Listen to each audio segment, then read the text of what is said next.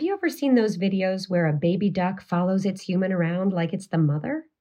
Waddling faster and faster just to keep up? Not here. Not on this accidental farm. My farm is your farm. I share it all with you here.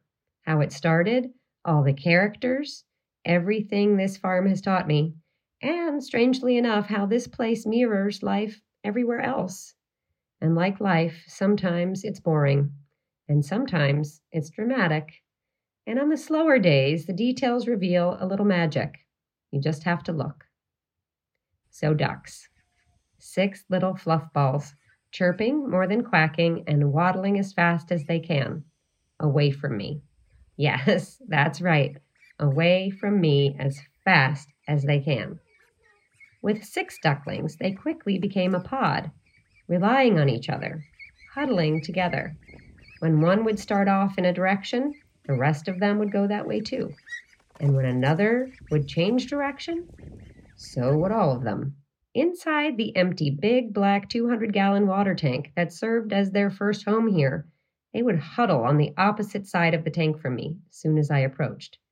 When I moved them up to the coop with the chickens, which is about eight feet by eight feet, they would do the same thing, like opposing magnets.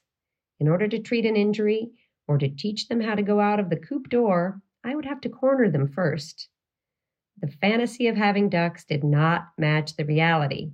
Life is like that sometimes. Actually, more often than not. The ducklings did not follow me. They ran. And as they grew, other traits emerged that totally shocked me. Yes, I will fill you in on that, but I am not sure you're ready for it yet. I visit the barn a minimum of three times a day, often much more and a couple of times a week I spend an extended time in the barn. I have a special voice for each animal. I talk to my dog one way, the donkeys another, and the goats a totally different way, and the ducks in a completely different way, much more sing songy than I do for the chickens or anyone else. Maybe they hate it. Now it's a year later, and while the ducks don't waddle after me everywhere I go or jump into my arms for a cuddle, they do come running toward me when I come up to the barn now. They stop a good six feet from me and quack to each other, but they're much closer. They are fascinating.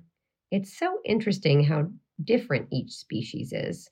The chickens are always underfoot, smart and curious.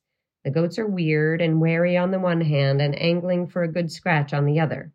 The donkeys are nosy and jealous and snuggly and then off and running and kicking up their heels in a vent. I think that the ducklings that you see on the internet are sole ducklings, orphans. They follow their person because they are alone. And they are not really supposed to be alone. When my ducks had each other, that was their community, their posse, and they didn't need me. While sometimes the accidental farm can seem like a glorified petting zoo, it is not. I care for the animals here and at the same time insist that they have independence.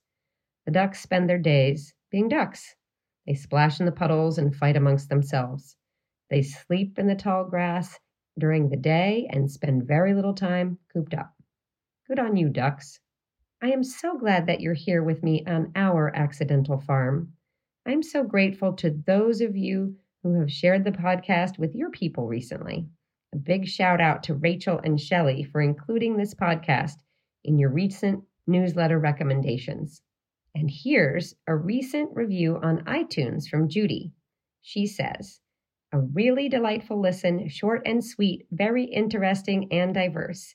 It's become an ongoing story that I can't wait hearing unfold. Thank you, Judy, for leaving that review. Please join her in writing your own review or share it with your people like Rachel and Shelley did. I would be so grateful. You are the best way to spread the word. Tomorrow, a little story about the relationship between the goats and the donkeys. It's an ongoing saga.